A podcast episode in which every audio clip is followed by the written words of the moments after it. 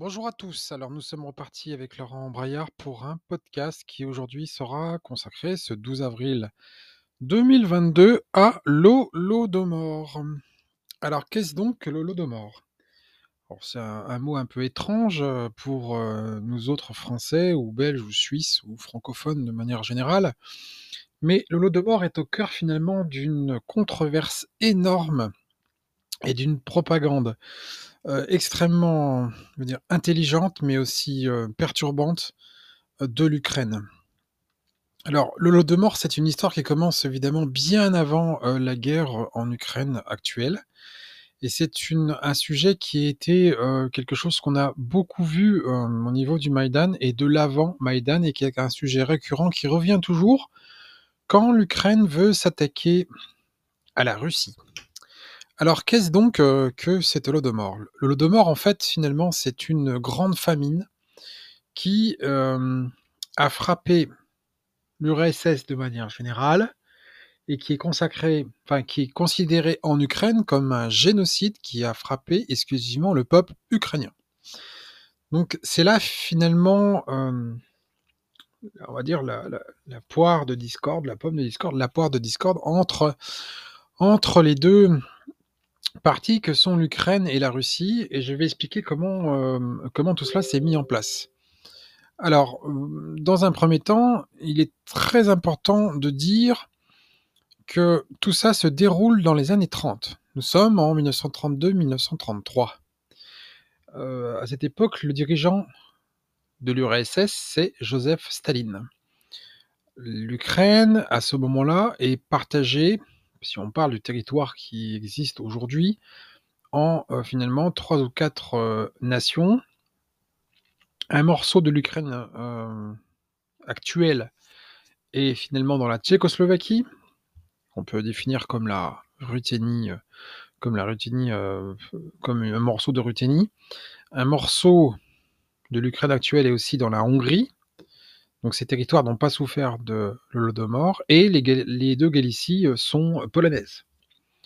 Donc cette partie de l'Ukraine de l'Ouest n'a pas souffert de l'Holodomor n'étant pas dans l'URSS. Par contre, toutes les autres régions ont souffert de l'Holodomor. Alors qu'est-ce que c'est que cette grande famille Cette grande famine, c'est finalement une histoire assez simple. Euh, nous sommes après la Révolution, Lénine est mort, la lutte pour le parti a été remportée assez facilement par Joseph Staline qui s'est emparé du pouvoir et qui l'a totalement. Dans un premier temps, il va se débarrasser du grand ennemi qui va obliger à partir du pays, c'est Léon Trotsky. Puis il va entamer des réformes dans le pays qui vont être finalement quand même importantes. Mais il va, pour ce faire, euh, prendre des choix et suivre des voies politiques qui vont être très lourdes de conséquences.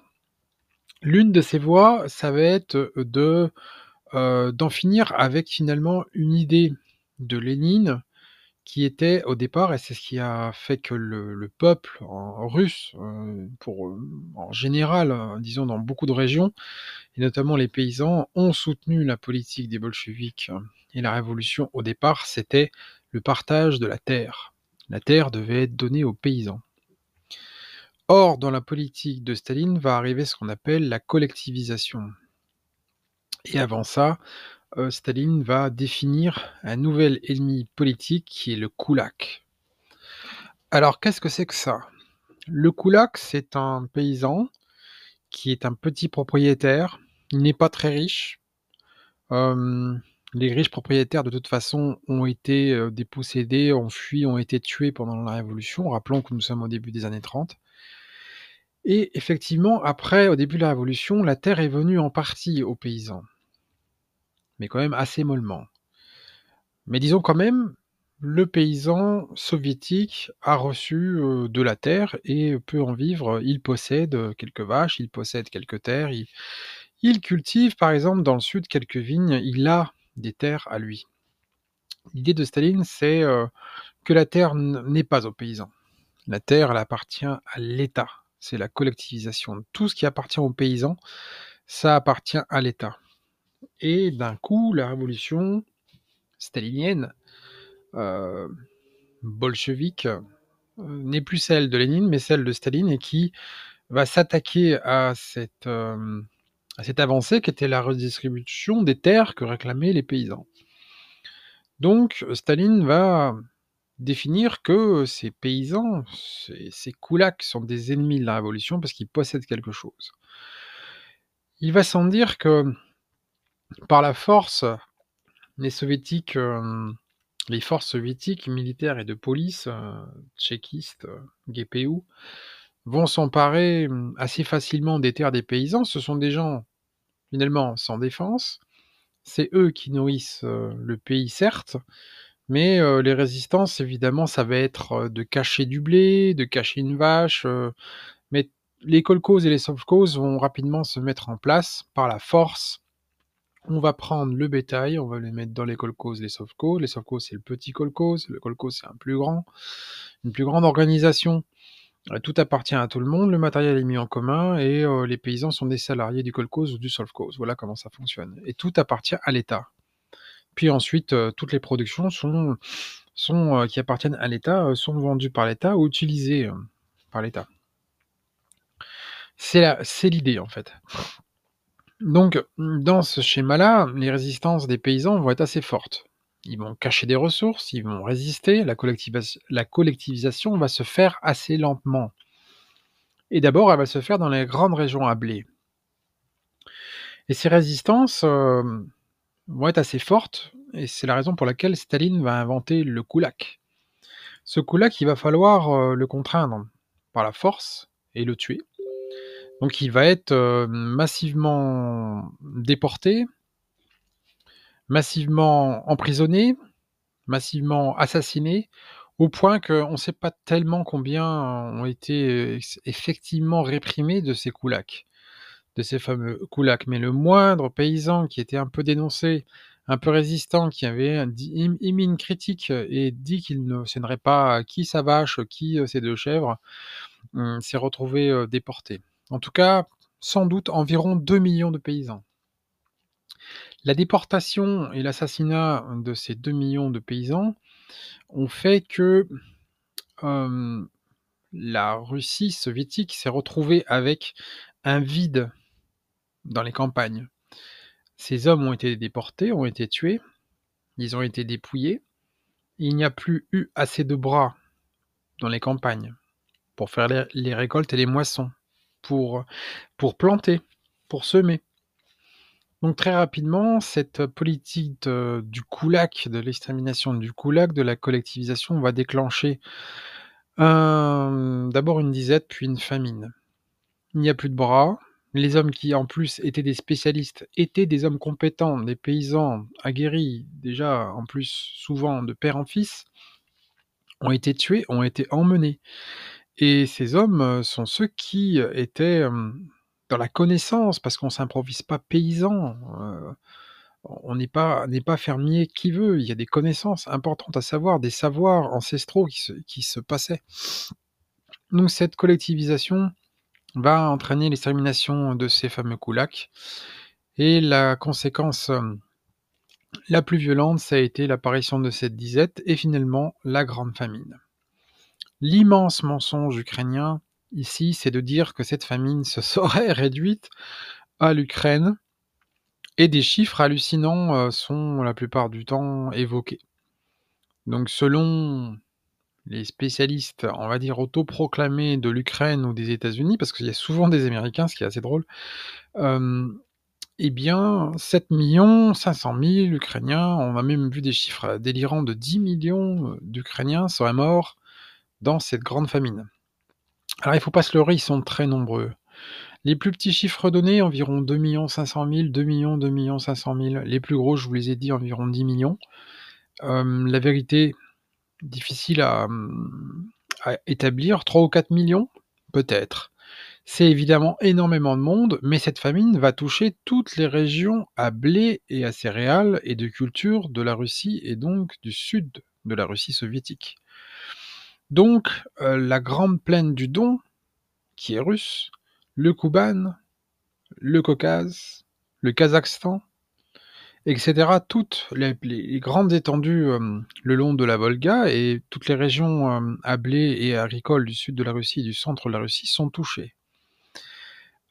combien meurent? Très difficile à dire, mais le chiffre de 10 millions pour la totalité de tous ces territoires est probable et on voit que dans cette, dans ce massacre, dans cette, dans ce drame horrible, eh bien, ce ne sont pas les Ukrainiens qui sont visés.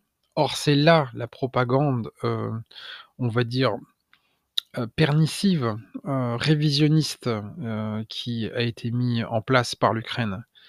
En inventant ce concept de l'Holodomor, qui veut que ce soit le peuple ukrainien qui ait été visé par le dirigeant de l'Union soviétique qui est Staline, parce que l'Ukrainien est ukrainien.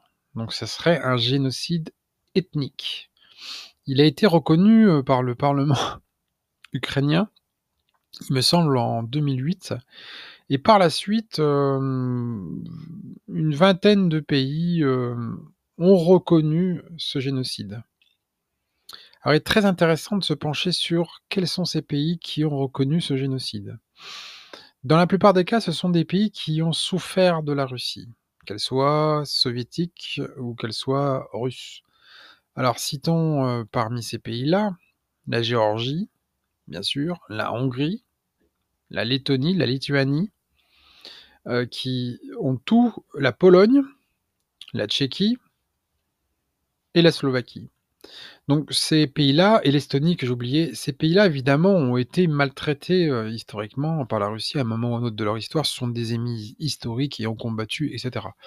La Hongrie, c'est évidemment le drame de l'insurrection de 1956. Euh, la Tchécoslovaquie, c'est de l'époque, c'est évidemment le printemps de 1968, le, printemps tchèque. La Géorgie, c'est évidemment l'insurrection de qui se déroule entre 22 et 24, puis ensuite la guerre de 2008, euh, etc.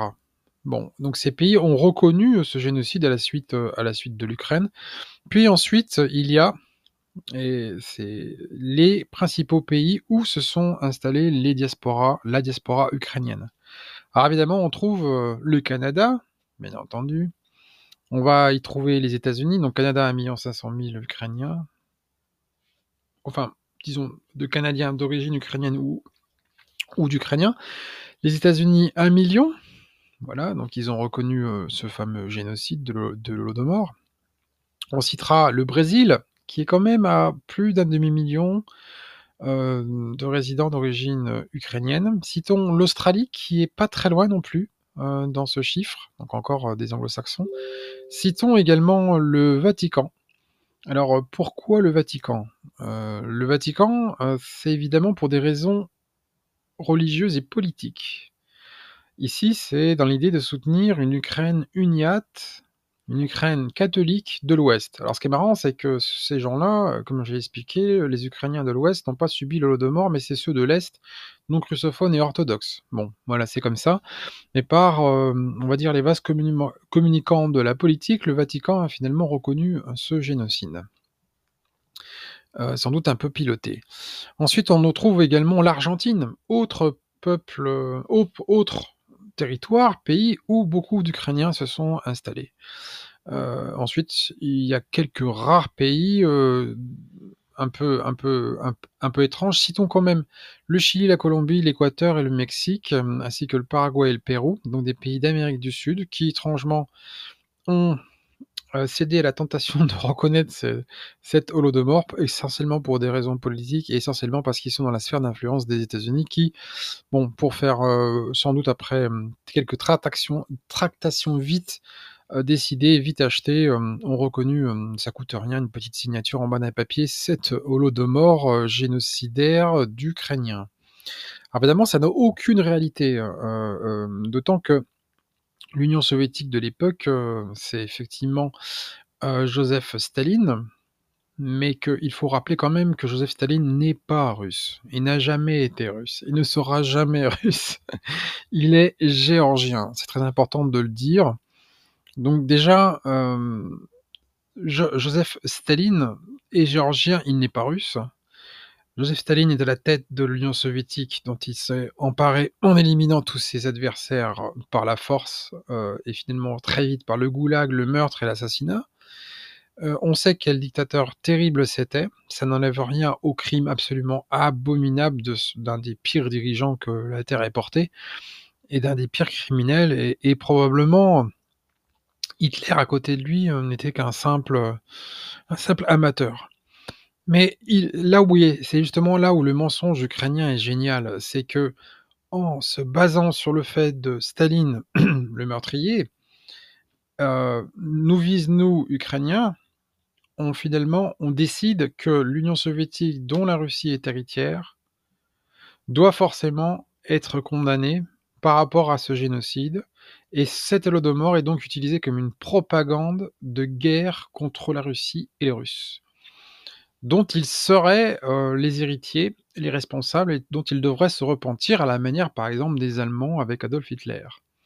Je rappelle quand même que, encore une fois, Joseph Staline est géorgien. Donc déjà, il faudrait réclamer peut-être à la Géorgie des comptes dans cette, logique un peu étrange. Quant à l'Union soviétique, oui, l'héritage, c'est sûr, la Russie a accepté l'hé l'héritage de l'Union soviétique, mais il est certain aussi que la Russie a fait le travail de la déstalinisation. Staline d'ailleurs, heu, contrairement à ce qui est dit en Occident, heu, n'a jamais été réhabilité et le président Poutine a toujours refusé qu'il en soit ainsi. Et rappelons aussi que Lénine n'était pas loin de quitter, heu, le mausolée, qu'ils ont, il y a quelques années, botté en touche, mais que le mausolée n'est visitable que quelques heures par jour et encore pas tous les jours de la semaine. Et que dans le discours que le président Poutine a fait lors de l'invasion de l'Ukraine, de l'intervention de la Russie le 24 février, heu, le président Poutine annonçait et dictait les raisons pour laquelle l'Ukraine était devenue un problème. C'est-à-dire, il condamnait l'action de Lénine et de Staline dans cette Ukraine et ce qu'il avait, ce qu'il en avait fait, ce qui avait été décidé, les frontières qui avaient été faites et évidemment, heu, les nombreuses exactions et décisions hallucinantes qui avaient été prises du temps de ces 2 dirigeants criminels. Et je pèse mes mots. Donc ici, heu, il faut donc accuser fermement les Ukrainiens de mauvaise foi, parce que l'Holodomor n'existe pas selon la version qu'ils expliquent, qu'ils racontent, qu'ils, écrivent. C'est une réécriture de l'histoire qui est une réécriture politique et qui vise ici des «criminels» entre guillemets qui n'existent pas. Heu, le criminel en question, Jo Joseph Staline est mort, l'Union soviétique est tombée et a été vaincue. Heu, il n'y a aucune raison ici de reconnaître un génocide qui est tiré par les cheveux parce qu'il n'a pas d'existence. Le terme génocide, c'est on va tuer un peuple pour ce qu'il est. Par exemple, parce qu'il est arménien, parce qu'il est juif, parce qu'il est ukrainien, parce qu'il est vendéen. Ici, je vais en quelques-uns. Mais, hem, que l'on parle ici de génocide ou de populicide, là, Staline ici, heu, ne s'attaque pas aux Ukrainiens, pas plus qu'il s'attaque à ceux du Kouban, à ceux du Kazakhstan ou à ceux de la Grande Plaine du Don ou aux Russes, heu, ou à qui on veut. Staline est dans une logique qui est complètement hors de la haine de l'Ukrainien. A-t-il haï les les Ukrainiens? Peut-être. A-t-il haï les Russes? Peut-être. En tout cas, ce qui est sûr, c'est que c'était un fou. On sait comment il a fini, on sait comment il s'est comporté avec sa famille et donc ici, il est impossible d'utiliser de lutter contre l'histoire. C'est toujours la même histoire, c'est cette cette réécriture de l'histoire. Elle est extrêmement dangereuse parce que l'Holodomor, comme elle est utilisée, vise justement un peuple. Et comme le crime n'a pas été commis, donc ce génocide n'a pas été commis contre un peuple, mais contre tous les peuples de l'URSS, du moins ceux qui étaient les zones agricoles de l'URSS et nourricières, heu, le terme génocide ne peut absolument pas être employé, ce qui n'enlève pas, encore une fois, à l'horreur, heu, de ce massacre abominable, peut-être un des pires, voire peut-être même le pire, heu, de l'histoire, de l'humanité. Ça n'enlève rien. Hem, disons qu'il faudrait aussi remettre ça, peut-être aussi, à ce que Adolf Hitler a commis, heu, avec le nazisme. c'est-à-dire que souvent, on va parler des victimes de la Shoah. Elles sont évidemment très nombreuses. les chiffres, parlent d'eux-mêmes entre les Shoah par balle et les camps de la mort d'extermination directe ou par la fatigue, et le travail. C'est, au bas mot 6 millions de morts. Mais il y a encore 4 autres millions et qui, eux, ne sont pas juifs et qui, eux, sont, communistes, sont russes, sont résistants, sont euh, catholiques, sont protestants, sont... Euh, bon, voilà, ceux-là sont aussi, euh, hélas, trop souvent oubliés. Et ça n'enlève pas, encore une fois, la responsabilité du dirigeant Adolf Hitler dans cette histoire. pourquoi donc le de mort C'est un instrument politique de propagande absolument génial. Il permet aussi à l'Ukrainien de cacher un autre crime c'est celui justement de l'Ukrainien d'avoir participé à la Shoah. Parce que l'Ukrainien a été probablement, l'Ukraine, le peuple qui a le plus participé à la Shoah. Avec les Lettons, qui ont donc reconnu ce génocide aussi, avec les Lituaniens, qui ont fait de même. Et avec finalement un certain nombre de supplétifs qui sont tous évidemment des ennemis de cette Russie soviétique, mais qui vont avoir la tentation de servir l'Allemagne hitlérienne dans ce qu'elle a fait de pire. Et ce qu'elle a fait de pire, c'était dans l'Est. Même si en France, on va nous parler, ou en Italie, de quelques petits massacres, ou en Belgique. Euh, quand je dis petit massacre, un mort est un mort, et c'est toujours un mort de trop. Mais entre 1000 ou 2000 victimes, 100, 1000, 2000 victimes, et 2 ou 3 millions, il y a quand même une, une différence assez grande. Donc il faut euh, dire que, ce, que le lot de mort a été un drame énorme. Et d'ailleurs, la France, et c'est très important de dire, a été mêlée quelque part à cet mort. Alors c'est un personnage qui s'appelle euh, Herriot. Il était un grand politique, il était président du conseil, il était euh, de Lyon, il me semble qu'il était maire. Euh, maire et député, il me semble, ou maire et sénateur. Et euh, c'était un homme de gauche. Il fut invité par l'URSS à visiter l'Ukraine en 1934 ou 1935, suite à ces rumeurs horribles de famine abominable. Et il fut trimballé effectivement dans cette Russie du Sud et dans cette Ukraine et partout, euh, finalement, l'État soviétique installa des comédiens, des magasins pleins en fait qui étaient vides, on rassembla des ressources et il était, ce, cet Édouard Herriot tomba dans un piège finalement incroyable de propagande, de manipulation journalistique, euh, d'une opération de manipulation qui est restée dans l'histoire, dont personne ne parle jamais. Il fut trimballé donc dans, tout le sud de la Russie et revint en disant mais tout va bien, mais je n'ai vu que des richesses et des magasins pleins. Alors qu'en fait, effectivement, euh, les 10 millions de morts étaient bien comptés. Voilà, donc c'est la façon dont la France y participa, tristement, avec cet âne politique qui s'était fait berner. Et euh, d'autres personnes se font encore, hélas, euh, berner.